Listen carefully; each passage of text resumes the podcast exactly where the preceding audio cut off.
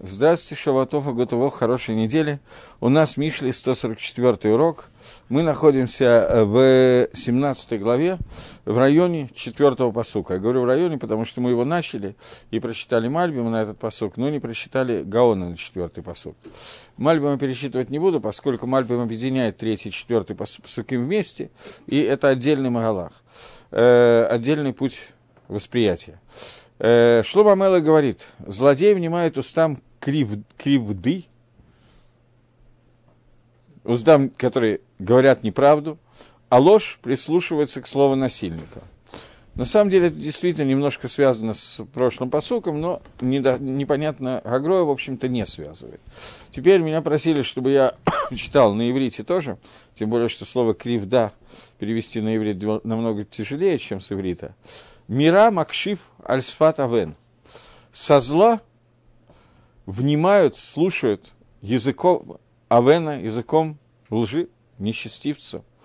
Шекер, мазин аль-лашон гавот. А ложь, она дает пропитание языку, который существует. Говорит Гаон, что здесь есть два понятия. Ра и мирма. Понятие зло и понятие мирма. И то, и другое переводится по-русски как слово зло, но сейчас мы видим разницу между ними. Здесь говорится, что зло оно слышит также для того, чтобы принимать то, что исходит из уст, для того, чтобы обманывать других, для того, чтобы можно было сделать им зло. Сифтей, слово э, сифтей, дословно это, наверное, уста, губы, сват, это то, что ведет за собой мирму. Я пока не перевожу слово мирму, мы чуть-чуть позже это сделаем. Как я, говорит Гаон, уже объяснял раньше, и сейчас мы вернемся к этому объяснению. Слово «шекер» — ложь. Это то, что обманывает с помощью мирмы и делает так, что питает язык, который будет существовать. Имеется в виду, зло, действующее зло, оно, из него учатся разные пути. Как сказано, что около мирвы, от мирмы, я питаюсь э, слушаю, пытаюсь, здесь как бы игра слов есть некоторые, те, кто знает иврит. Мазин и маазин. Мазин от слова зан – питаться, маазин, где попадает буква алиф, появляется перед буквой зайн. Это от слова ознаем уши. Это и питаться, и вслушиваться. Поэтому здесь получается, что объясняет Гаон, что Шлома Амелах говорит, что вот эта мирма – дает пропитание тем, кто вслушивается в язык, который говорит эта мирва, выражение, которое она говорит. Поскольку мирма, она не хочет, чтобы было раскрыто ее сердце и то, что внутри, и она говорит в тайне для того, чтобы обучить своим путям. Поэтому здесь сказано слово «мазин». «Мазин», говорит Гаон, это «гатаят озан». Совершенно невозможно перевести это на русский. Гатая – это наклонить, озен – это ухо. Зан – это еда. Человек, который питается тем, что он склоняет свое ухо для того, чтобы подслушать, услышать. Услышать слова тайны, которые произносятся, которые не должны знать другие люди, и это то, что хочет Ра. То есть Ра – зло.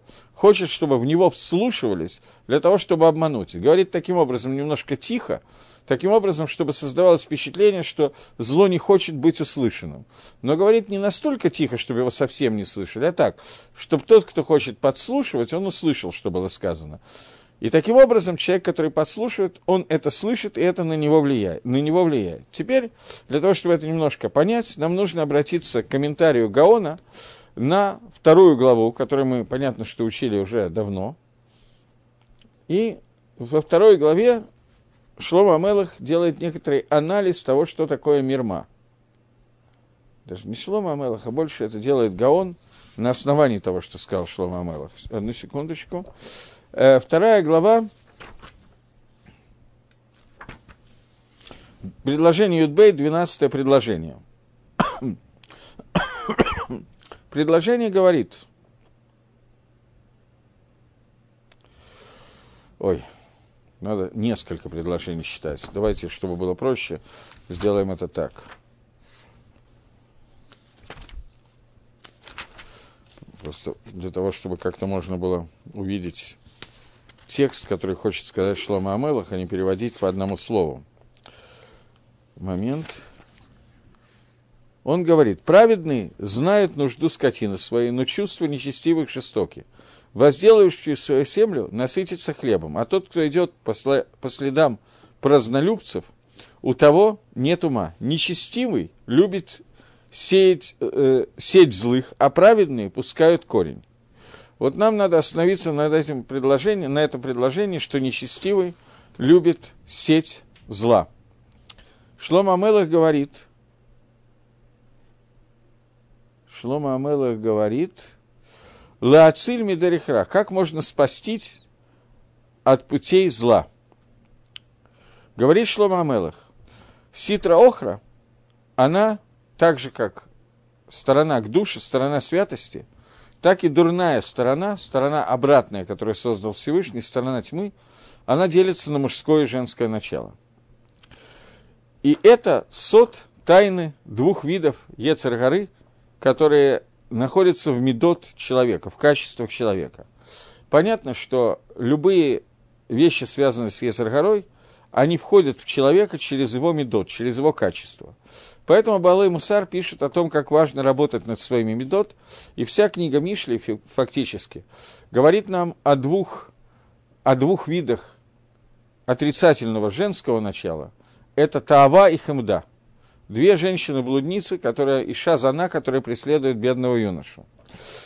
И здесь речь идет, Шламу Амелах вводит понятие, э, то, что в Ецаргаре, в Ситрехре находится и женское, и мужское начало. Зен, женское начало – это Тава, это вожделение, желание, получение удовольствия, и Каз, гнев – это мужское отрицательное начало. Тов и внутри этих вещей, внутри этого отрицательных начал, существует тов и ра. Есть добро и зло. Внутри ситроохра, внутри обратной стороны есть и добро, и зло. Так вот, говорит он, что добро – это тава, как будет сказано в другом месте, тайва называется добром, а каз называется злом. Так добро, оно хуже, чем зло. Тава – это хуже, чем каз. Почему? Объясняет он, что «тов каас мисхок». Есть такая фраза, э, фраза, которая сказана, не помню где или не знаю где, в Кагелите она сказана. «Лучше гнев, чем смех». Что это значит? Нас всегда учат, что гнев – это одна из самых страшных вещей. Человек, который гневается, как будто бы служит идолам и так далее. Но лучше гневаться, чем насмехаться. Имеется в виду, что посредством позитивной части ситрохра, обратного начала, человека легче соблазнить. Работа Яцергара – это соблазнить человека. Человек, которому приходит Яцергара в виде такого стандартного нападающего и идет в лоб, лоб в лоб в лобовую атаку, то человек, в принципе, может совладать со своей Яцергарой и может попытаться каким-то образом справиться с ней. Но в тот момент, когда она приходит в виде какого-то обманного маневра, то очень трудно понять, что хорошо, а что плохо. Например, когда возникает какой-то смех, просто смех, то первое, что приходит в голову человеку, которого пытается соблазнить это Яцергара, митсва гдойля льет бы симха, большая митсва находиться в радости. Смех, что может быть лучше, продлевает жизнь, человек ивду это Ашем Симха, служите Всевышнему в радости и так далее. В тот момент, когда к этому же человеку приходит злость, гнев и так далее, я говорю про человека достаточно высокого уровня, он в состоянии понять, что с гневом надо справиться. Надо отложить его в сторону. Надо понять, что гнев – это всегда со стороны Ецаргары. Но когда при, к нему приходит смех, то понять, этот смех с какой стороны идет, со стороны к душе или со стороны ситрохры, это уже отдельный разговор. Это далеко не так просто. Поэтому он говорит, что посредством тов ситроохра она соблазняет человека. И каждый вид этой ситроохра делится на две части. Как в тайве, так и в кассе. И в тайве, и в кассе есть положительное и отрицательное качество. А именно, в каасе это то, что называется, в гневе это то, что называется ра и мирма. Теперь мы касаемся той мирмы, о которой мы говорим в нашем посуке. Ра, зло и мирма, назовем это обман – что имеется в виду? Сейчас, секундочку. э, в Ктафьят, в рукописи Гаона, он чуть-чуть добавляет, я не знаю, почему это не включено сюда, вероятно, в редакции сам Гаон это вычеркнул, но в рукописи Гаон пишет, что разница между Ра и Мирма, между понятием злом и понятием Ра и Мирма, я не знаю, и то, и другое переведется как зло, что одно открытое, Ра – это открытое зло, а Мирма – это скрытое зло. Э, в другом месте – в посуке Тедзайн, той же главы, которую мы уже когда-то учили, второй главы, э, будет Гаон объяснять это не в Каасе, а в Тайве. Поэтому, может быть, нам надо будет перепрыгнуть и посмотреть, как там тоже он объясняет. Так вот, внутри Кааса существует Каас Ра и Каас Мирма. Ра – это Ра, которое зло само по себе. И в нем пив валибо, шавим. Уста и сердце одинаковые. То есть, когда выходит Каас наружу, то в сердце тот, кто КС, тот, кто гневается, он чувствует тот же каас, который выходит у него в словами. И это ра, и это зло, в котором они одинаковы. Мирма – это обратная штука. А именно, человек говорит что-то хорошее, а в сердце думает плохое. И это то, что называется сифтей халукот. Сифтей халукот – это цитата из Гилем, из псалмов. Давид Амелах в псалме, тоже номер 12, а, в 12 псалме Давид Амелах говорит «сифтей халукот», то есть, когда есть что-то типа раздвоенный язык, я не знаю, как перевести, потому что это не язык, а именно губы. Губы, которые говорят двойные вещи.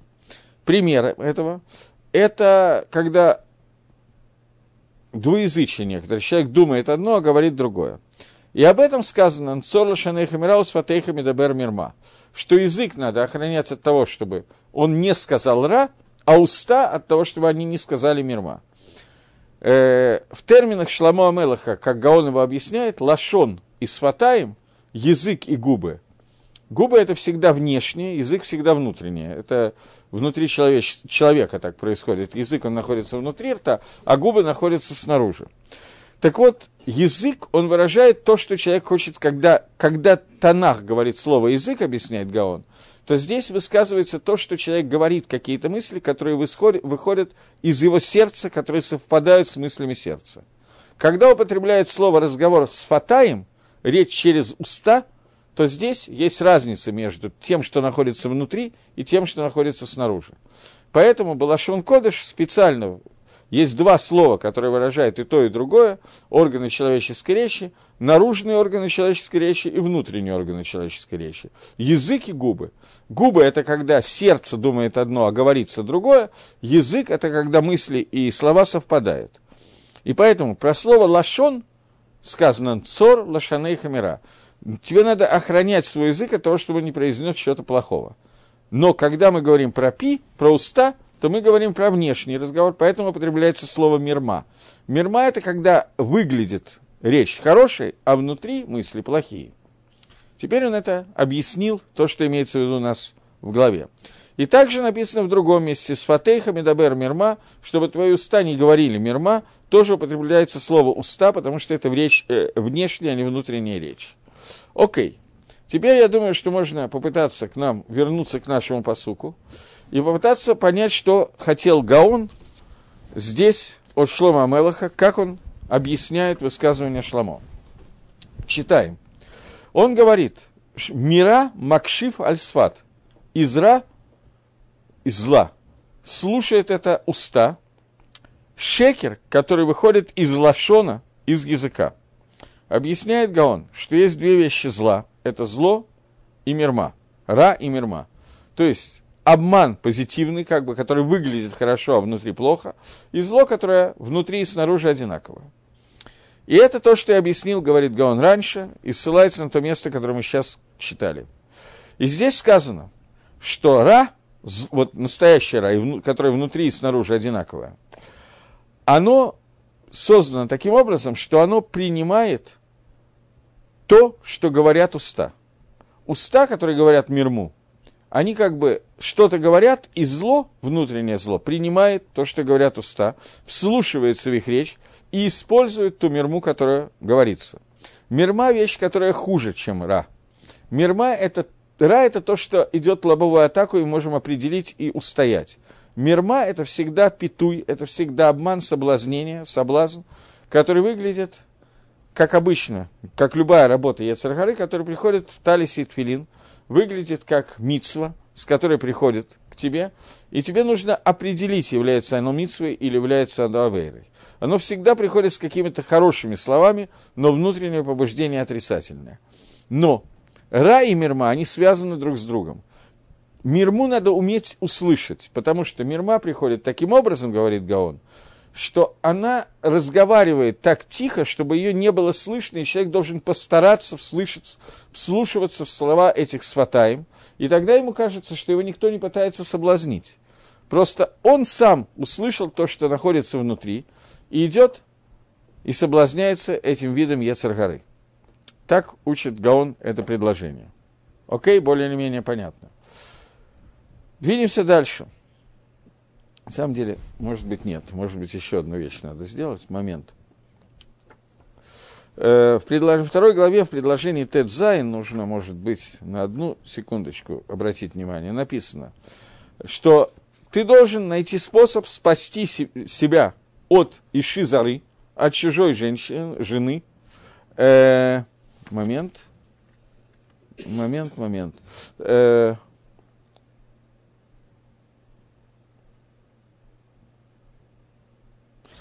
Леацелеха Мииша Зара Минахрия Омрейха Хлика. Чтобы спасти от женщины Зары и от женщины чужой, слова, которые делаются халаким, делаются э, гладкими. Здесь есть две, две вида заны. Зана Нахрия и зана Иша Зара. И Гаон, если кто-то помнит, очень длинный комментарий, я не думаю, что нам надо сейчас в него входить, Гаон разделяет – что нахрия – это та, которая чужая, которая ни при каких условиях не может стать твоей женой. Ее нельзя принять ни при каких условиях. Иша Зара – это немножко другая. Она сейчас жена кого-то другого, но в принципе она может к себе относиться. И это две виды тайвы и хемды, которые входят внутрь человека. И это два вида Ецер-горы, которые находятся Ецер-гора Б Иша, Бнуква, не в женском начале, не в мужском начале. Так же, как в, женском начале, э, в мужском начале есть Ра и Мирма, есть эти два вида обмана. Обман, который дается в лобовой атаке, и обман, который дается с ухитрениями. Также в женской Ецаргаре есть эти два вида начала. Это Тайва и Хемда, которые, в принципе, одна из которых может, сразу видно, что это что-то негативное в виде Ра, и другая, которая видит в виде мирма, видит какой-то, э, какой-то, даже не знаю, как это сказать, в виде, в виде какой-то митсвы приходит. Например, возьмем какой-нибудь пример самый грубый, который можно себе придумать, обжорство. Человек, который стремится, любит, люблю повеселиться, особенно пожрать, и вот человек стремится к этому обжорству. И это тайва к дорогой, хорошей и большому количеству еды – может прийти в двух видах. Может прийти просто «пойдем пожрем», а может прийти в виде «пойдем и сделаем мицву он их шабас». И тогда понятно, так же как схок, радость, веселье, это обратная кассу, может прийти к человеку в виде того, что митсвах доля льет бесимха, надо радоваться. Поэтому вариант, как надо радоваться, если Тора не доставляет пока радости, то я буду радоваться другим способом. То есть Машав Лейцим, то есть место, где сидят насмешники. И в результате вместо Митсвы Гдоли Льет Бесимха получается Машав Лейцим, место насмешников. Приходишь к другому. То же самое здесь. Когда к тебе приходит Яцергара в виде, что надо хорошо подготовиться к он к Шабас, и надо приготовить столько такого и сякого и так далее, для того, чтобы он к Шабас был на 5 с плюсом, а поскольку я сам слышал один раз, имена я все-таки говорить не буду, но я сам слышал про маму какого-то Авреха, которая рассказывала, что она готовит еду на шаббат, поскольку Гацаот шаббат, все, что на шаббат готовится, сказано, что Всевышний возвращает это, то она готовит априори там в 3-4 раза больше, чтобы было много, хорошо и вкусно на всю неделю, потому что все равно Всевышний вернет вроде бы как начинается с митсвы он их шабас, а в результате просто много хорошо и вкусное. Окей, понятно. То же самое находится и в мужском, и в женском начале. Теперь двигаемся дальше. Следующий посук, пятый посук э, нашей главы, то есть главы номер 17, посук номер пять говорит, кто смеется над бедным, тот хулит Творца. Злорадный не избегнет кары. Э, начнем с Мальбима, который объясняет так, э, начале на иврите. Лоэк лераш хареф асегу. Человек, который смеется над бедняком, он делает проклятие для того, кто сделал этого бедняка, для творца этого бедняка. Самех лаит лоинаке. А человек, который радуется падению какого-то богатого человека, что он обеднел, он тоже не очистится от этой вещи. Дерихагав, пока мы не начали просто. Э, Лоэк лераш – смеяться над бедным. Это словосочетание, которое сегодня очень популярно в Галахе, используется для определенных вещей. Например, я думаю, что большая часть мужчин знает, женщины маловероятно, поскольку у них нет цицит. Но большая часть мужчин знает, что когда приходишь на кладбище, надо цицит убрать внутрь, чтобы они не были снаружи. Почему? Почему нельзя на кладбище войти с цицит, нитки, которые болтаются, как обычно, снаружи? Потому что это лоэк лераш, потому что это насмешка над бедным. Кто такой бедный? Человек, который умер, у него нет мицвод.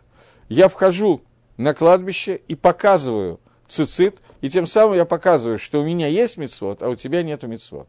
И это насмешка над умершим, поэтому цицит должны находиться внутри.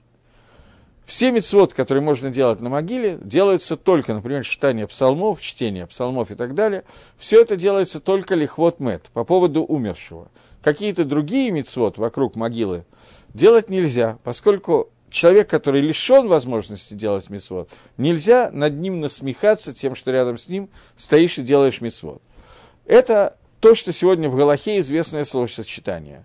Взято оно отсюда, из Мишли, где сказано, что тот, кто насмехается над медником, тот хулит, позорит его создателя. Э, говорит Мальбим.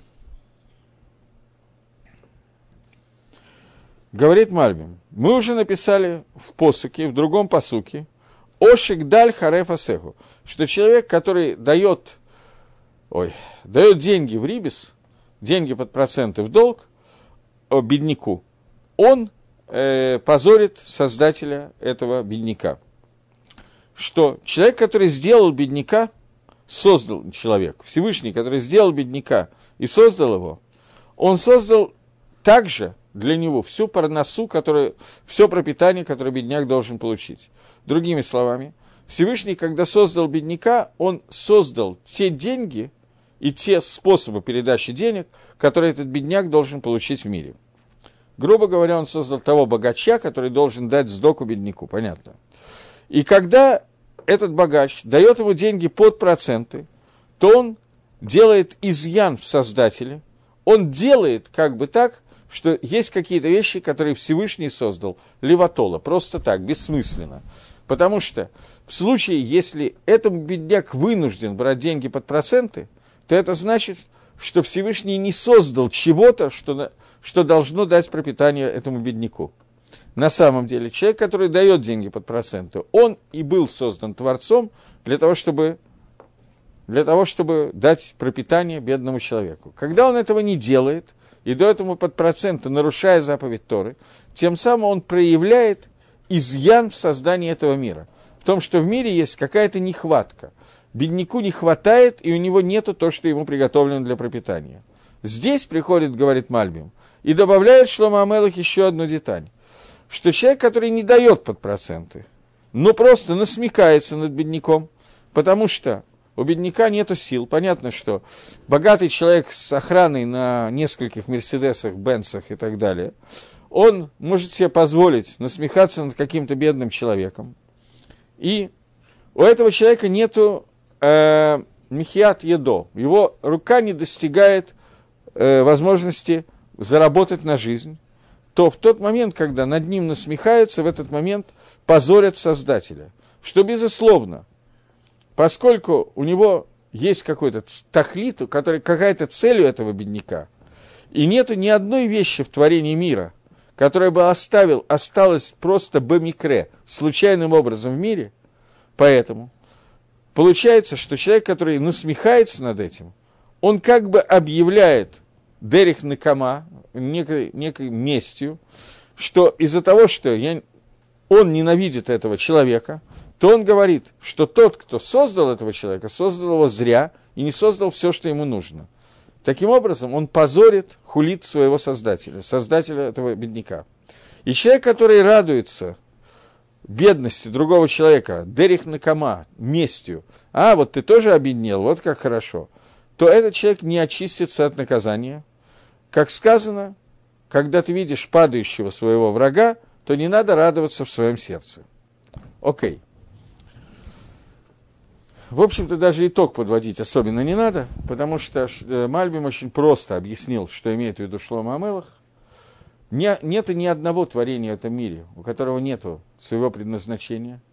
Человек, который делает так, что бедный бедняк не получает денег, или получает их под проценты, или над ним смеются из-за того, что он бедный и так далее, этот человек объявляет бессмысленность создания, которое есть в этом мире – Поскольку создание не может быть бессмысленно, то очевидно, что этот бедняк имеет какой-то смысл, и значит, Всевышнего создал с умыслом, но не смог, киба и холь, как будто бы, не дай бог, сделать так, чтобы все, для чего этот человек был создан, было осуществлено. И в этой ситуации тот, кто насмехается над бедняком, как бы объявляет некое изъян несостоятельность Всевышнего. На самом деле, на Равайом страшное дело. Гаон Мивильна – добавляет. Раш, кто такой Раш? Это бедняк со времени того, как он родился. То есть тот, кто родился бедняком, это называется слово Раш. Потому что так, почему он родился бедняком? Потому что так была гзейра от Всевышнего, что этот человек должен быть рожден под тем мозалем, под тем созвездием, что он станет бедным. Человек, который над ним насмехается, он Михарев Осегу. Он делает позор Творцу. Тот, тому, который сотворил этого человека. Имеется в виду тому, кто сотворил бедняка. Он его позорит таким образом. В рукописи Гаон написал, он позорит того, кто сделал этого человека бедным. То есть, кто его создал бедным. То же самое, Творца. И человек, который радуется, леит, что такое леит? Леит – это человек, который был богатым, а теперь к нему пришло время, от слова «эйт» – время, период, период бедности. И он радуется тому, что у этого человека пошла черная полоса в жизни. Так по-человечески можно понять. Но вот про этого человека, который понимает это по-человечески, про него сказано, что он ло, минак, ло инаке мишевер. Он не очистится от того, чтобы быть сломленным. И не сказано, что он позорит Создателя. Про него это не сказано. Потому что время, которое пришло для человека быть бедным, это не потому, что его так создал Всевышний. Всевышний его создал богатым. Обеднел он из-за каких-то причин, по которым Всевышний решил, что этот человек должен обеднеть. Например, из-за тех оверот, которые он сделал, из-за тех грехов, которые он сделал, он должен прийти к бедности. Поэтому, когда кто-то над ним смеется, радуется того, что этот человек обеднел, он не позорит Создателя. Здесь нет претензий к Творцу мира. Здесь претензии к этому человеку. И об этом сказано «Бараатоит хороша», что из, в злости, из-за из нечестивства будет отодвинут Раша. Э, я пропускаю несколько цитат, которые он доказывает из разных мест. И здесь сказано, что человек, который насмекается над таким человеком, не тем, который Всевышний создал бедняком, с этим все понятно. Это вообще он позорит Создателя от начала до конца. Но человек, который насмехается над другим человеком, который обеднел, тем не менее, он лоинаке. Здесь нет позора Творцу, но он не очистится от своей авейры. Почему? Эти две вещи, которые сказаны, маавот лой холиткан, это гемора, которая задает вопрос – Э, по-моему, в Кагелите есть этот посук, я не помню, где он находится, да, в Кагелите, в первом перике Кагелита есть посук «Маавот лой холиткон». Мерзость невозможно исправить. И Гемора задает вопрос, что такое мерзость, которую невозможно исправить? И приводит Гемора несколько ответов на вопрос. То есть здесь какая-то авера, которую исправить физически невозможно. Как это может быть? Вроде бы все, что человек сделал в этом мире, он может исправить посредством, например, шувы. Спрашивает Гемора, о чем говорит Шлома Амелах в Кагелите, когда он говорит «Маавот лоехолит кон». И Гемора приводит несколько вариантов. Вариант номер один. Человек, который пришел к замужней женщине, она немножечко от него забеременела, и также немножечко родила Мамзера. После этого и человек, и тетенька сделали чу, раскаялись, соблюдают митцвот, все замечательно. Но Мамзер бегает, веселый, жизнерадостный, живет в мире. И всегда напоминает о той авере, которая произошла. И это исправить никаким образом невозможно, кроме как убить Мамзера. Но это Тора запретила. Есть заповедь «не убивай». Поэтому эта мерзость, которая сделана, исправить которую невозможно. Это первый пример. Более или менее понятный. Второй пример, который приводит Гемора, что такое Мавод Шейфшар Литкон, что такое мерзость, которую невозможно исправить. Это человек, который не прочитал утром Шма вовремя. Все, это мерзость, которую невозможно исправить. Ни чува, ничего не поможет. На завтра он прочитает Шма вовремя, все замечательно. И он выполнит митсву завтрашнего Шма. Но сегодняшняя Шма, поезд ушел, и рельсы остыли. То, о чем сказано, что Авар Змано Бетель Карбано. Прошло время, и Батель Корбан. Человек, который должен был принести Корбан, но не принес в назначенное время. Например, человек, который должен был принести Корбан Пейсах, но не принес его ни в Пейсах решен, специально не принес Пейсах решен. Пришло время Пейсаха, 14 Ниссана, он не принес Корбан Пейсах. Исправить это уже невозможно. Пейсах Шени можно исправить тому, кто был нечист, находился в дороге, но человек, который специально не принес Корбан Пейсах, это неисправимая авейра. На следующий год он принесет Корбан Пейсах, он сделает шоу. Но Корбан Пейсах предыдущего года уже существовать не будет. Это еще один пример того, что такое то, что нельзя исправить, мерзость, которую нельзя исправить, это любая митсва делай, связанная со временем, которую человек не выполнил. Исправить его больше будет уже никогда никак невозможно. Здесь, это два примера, которые я помню из Геморы. Здесь Гемора говорит, что человек, который смеется над бедным, или человек бедным от рождения, или человек, который, в общем, тоже смеется другим способом, над тем, кто обеднел – Обе эти вещи называются мерзость, которую нельзя исправить. Почему это мерзость? Потому что тот, кто был богатым, а теперь обеднел, и время бедности у нас настало, уже невозможно исправить. Потому что даже если он разбогатеет, то то время, которое он был бедным, он был медным. Но здесь имеется в виду, Лихойра, Гаон говорит, что человек, который был богатым и обеднел, он уже вновь не разбогатеет. И комментарии на Гаона задают вопрос Царихи. Непонятно, почему богатый человек, который обеднел, не может больше разбогатеть. Точка. Они остаются под вопросом комментарий. И Улай, может быть, что Гаон имеет в виду то, что сказано в, Гаэ, Траба, то, что сказано в Мидраше Кагелет, что когда человек делает что-то мерзкое для себя из слов Торы, то есть Талмитхохом, который э, перестал быть Талмитхоховым и... А, а, попробуй выскажи это по-русски. Глагол от слова «мерзость». Омерзил свои слова Торы, сделал их мерзкими. Это уже никак нельзя исправить. Э, и слово «маавод» здесь относится к тому, что было изначально цельное, совершенное, доделанное, а человек его испортил.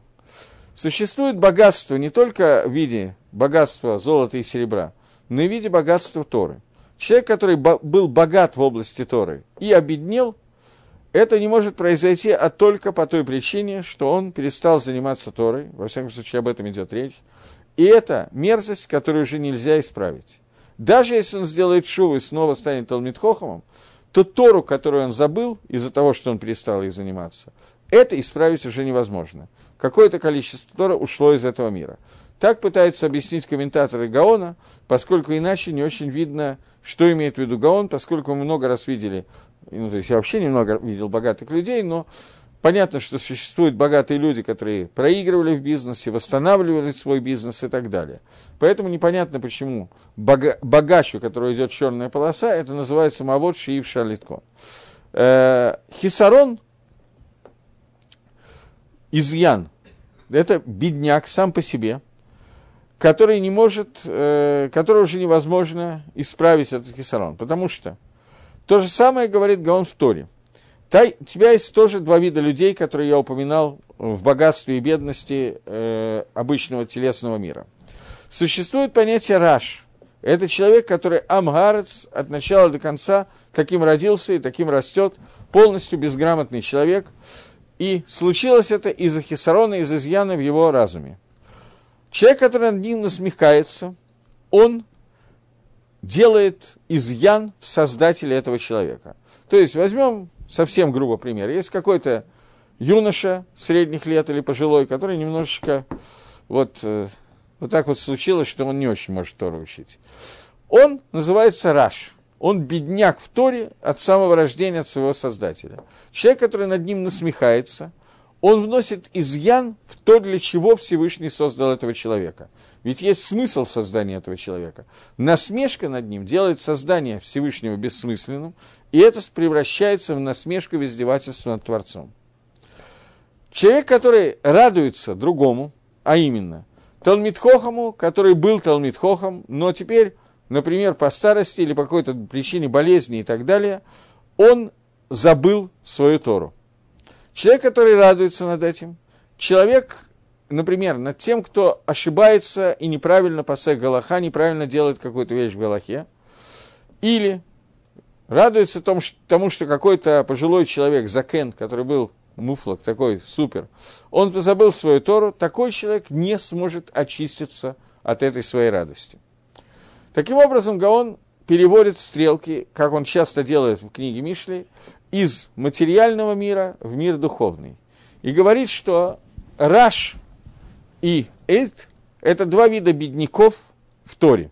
Раш – это человек, который немножечко обездолен своими мозгами, родился изначально таким, что он будет бедняк в Торе, и человек, который над ним насмехается, он делает из Всевышнего Творца, который творит ненужную вещь, вещь, которая не имеет какого-то смысла – понятно, что это как бы вещь, которую ни, никак невозможно исправить такую насмешку. Человек же, который э, насмехается над другим человеком, который Талмитхохом, но забыл Галоху, ошибся в Галохе, или по старости лет забыл Тору, об этом сказано, что этот человек не очистится, но не сказано, что он хараф асеху, не сказано, что он своего Творца и Творца этого человека объявляет бессмысленным. Окей. Okay. Это пируш, который дает Мальби и Гаон на этот посук, в чем-то похожий, но Гаон дает некоторые добавления. Шестой посук, посук Вав, говорит.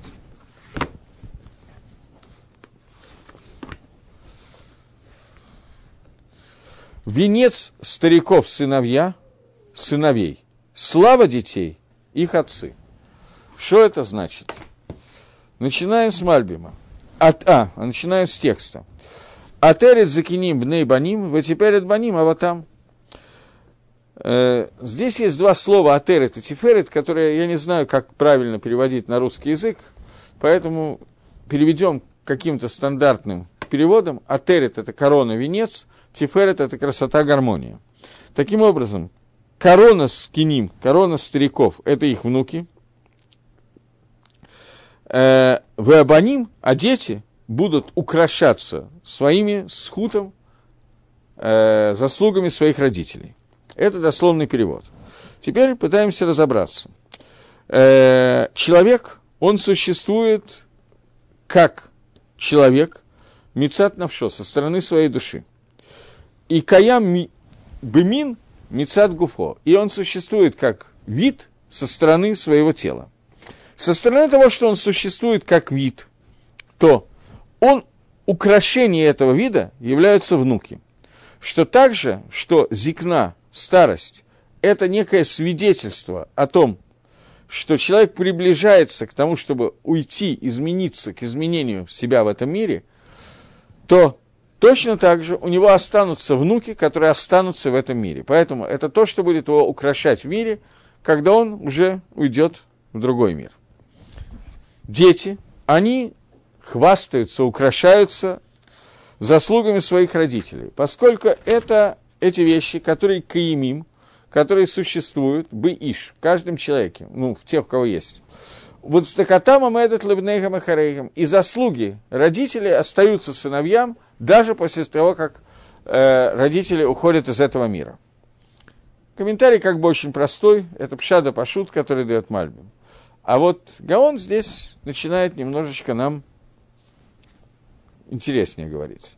Гаон говорит, «Атерец скиним наибаним», что украшение, корона старейшин, стариков – это внуки. Потому что закен, старик, кшиеш баним, когда у него есть внуки, и также, когда Всевышний ему удостоил его того, что у него есть много потомков, киштелей зайтим сабибл шельханой, они находятся как маслины, которые расходятся вокруг дерева, также эти внуки находятся, расходятся вокруг э, стола.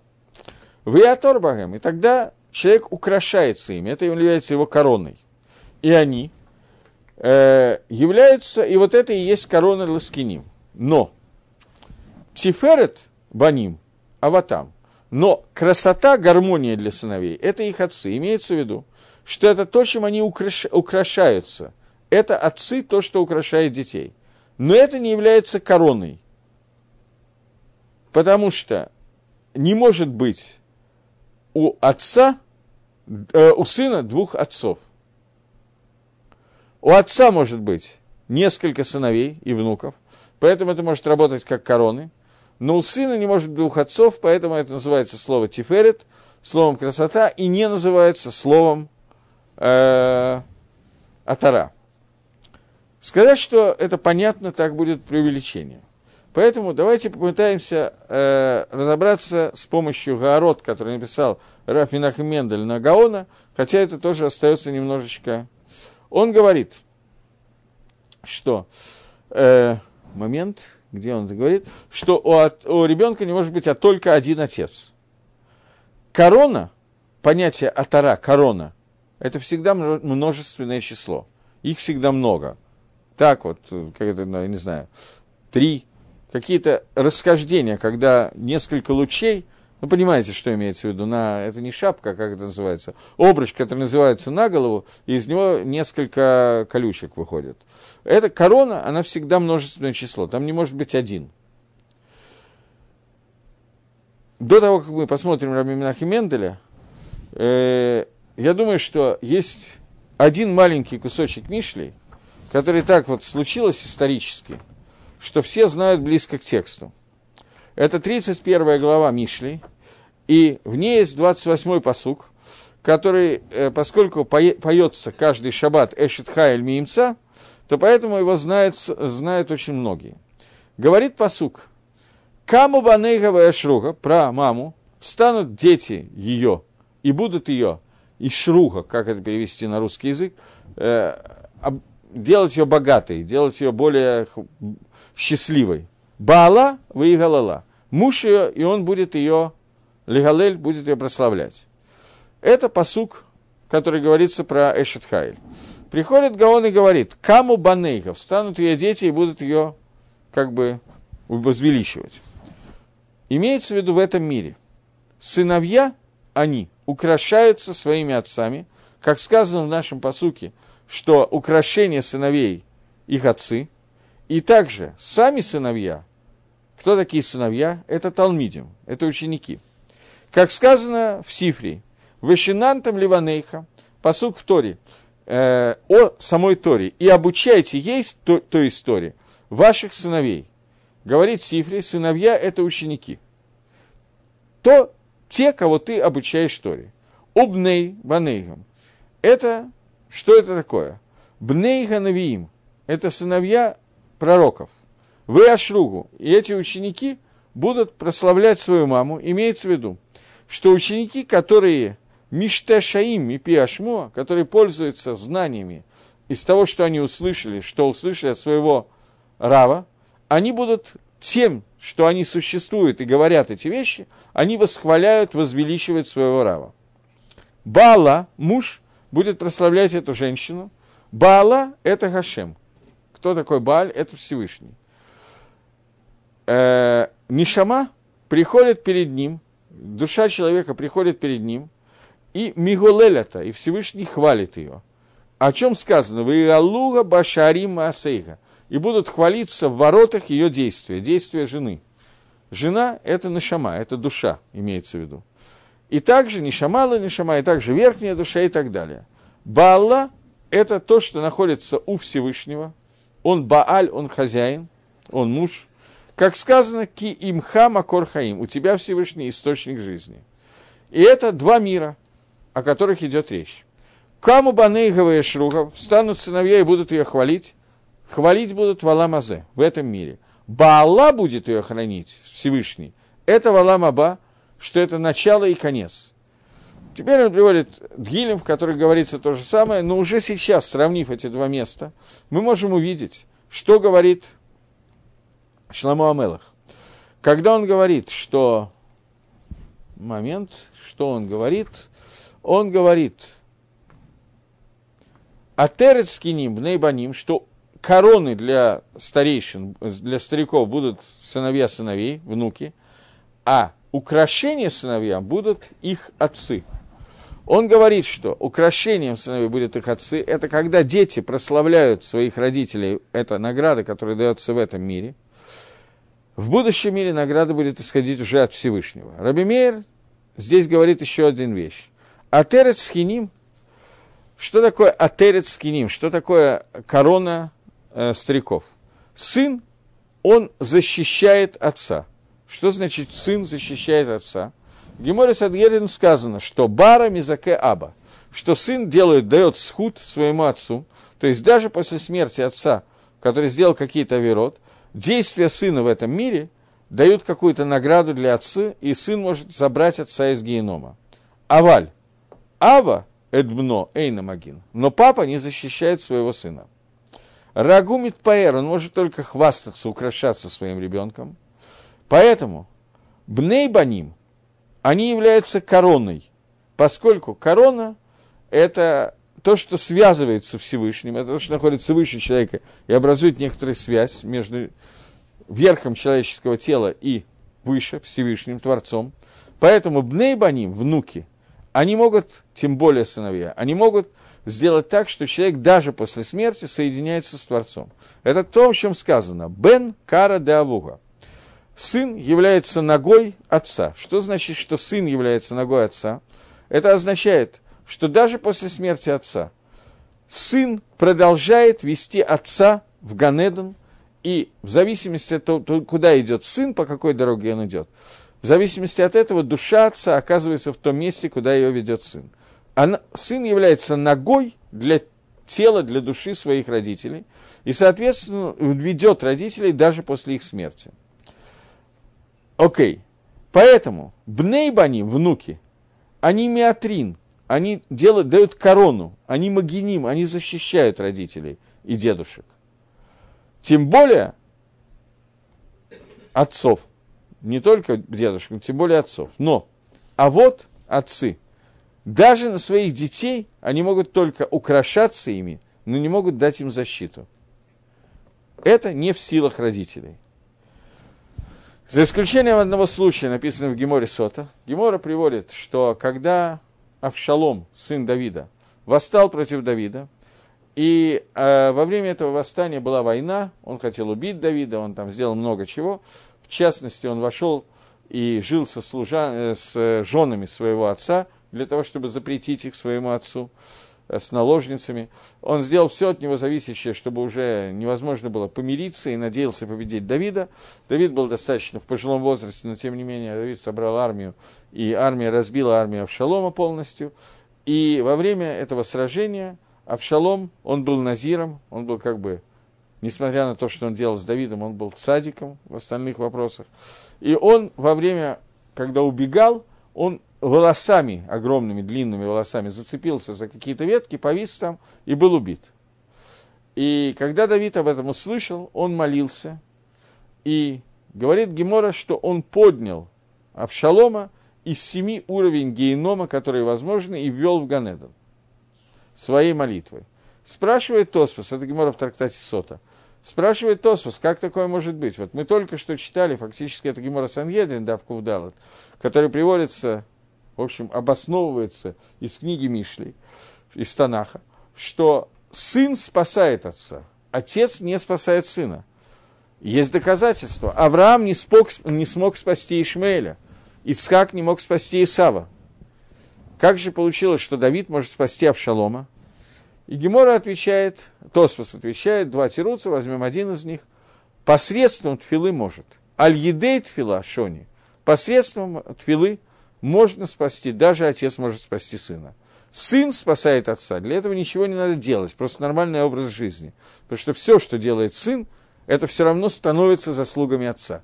То, что делает отец, не становится заслугами сына, но когда отец что-то делает, молится, делает действия в заслуге сына, то это тоже может как-то помочь. Но тем не менее, ограничение очень большое, поэтому сын является короной отца. Корона – это, в частности, некий щит, который помогает и защищает. Но сын – это сын короны отца. Но отец не может являться короной сына. Это только красота, гармония Тиферет, которая помогает каким-то образом, дает скутовод, дает какую-то свету дешмаю, но полную защиту дать не может. Поэтому использованы разные слова, разные категории. Окей. Теперь я думаю, один момент. Момент.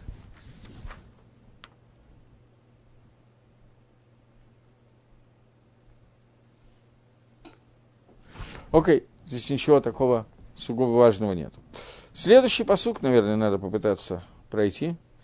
А, да, следующий посук, седьмой посук. Говорит Шлома Мелах. Неприличен грубому язык шванливый, тем более благородному язык лживый.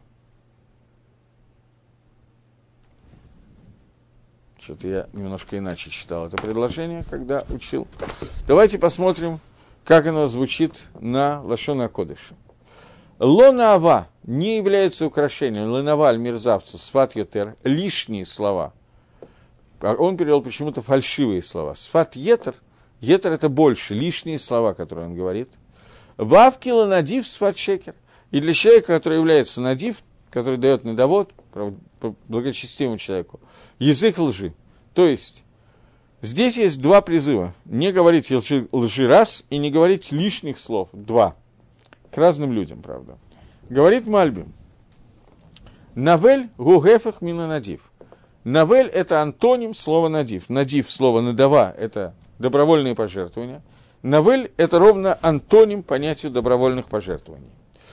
И несмотря на то, что Навель от тоже немножечко гакаце митнагет или недивут, несмотря на то, что он, в принципе, является с обратной стороны, и вся его суть – это противостояние понятию надивута, понятию добровольных пожертвований. Вендарко леавтех матан вехезат. И обычно подобный человек, он не жертвует, не обещает ни подарков, ни хесада. Тем не менее, им мафтех, если он что-то пообещал, обычно этого нет. Но если он что-то пообещал, то э, он не, не хочет говорить лжи, и он должен э, сохранять свое обещание. Потому что также он должен внимательно следить за тем, чтобы все, что он пообещал, было без изъяна. Если мы говорим про сфат йотер, про лишние слова, которые идут речь, то это больше, чем он дает. Больше, чем дается. То это гнайло. То есть человек, который Дабер сват йотер сказал что-то лишнее, больше, чем может дать, то он потом, это ему позор потом. Он обещал 100 тысяч и дал только 90. Потому что, несмотря на то, что он Навель немножко мерзавец, и не Митнадеф, и он не дает надаву, тем не менее, он человек, который не нарушает своих обещаний. Несмотря на то, что Надив, у него, а его опасность – это сват-шекер, это неправда, что гнай – мишлашат дадим. Когда человек говорит неправду, обещает и не делает, это будет гнай, это будет изъян с трех сторон. со стороны человека, который надив, со стороны обещания, что он не только то, что не выполнил своего обещания, но также вообще не держит обещаний и говорит неправду. То есть Мальбим говорит, что даже человек, который антинадив, человек, который обычно не делает, не дает какой-то милости и не делает чего-то, тем не менее, этот человек следит за тем, чтобы не говорить неправду, потому что она его сильно позорит. Но есть, кроме неправды, есть еще понятие сфат йотер, когда делается, говорится что-то лишнее. И вот что-то лишнее, она проблема для человека по имени Навель, а Надив для него самое главное. Он, в принципе, готов всегда дать, он готов на это. Главное для него, чтобы он не соврал. Лишнего – это не то, что его беспокоит. А Навеля беспокоит именно лишнее. Но мы не успели закончить это предложение, поэтому мы им займемся на следующем уроке. Всего доброго.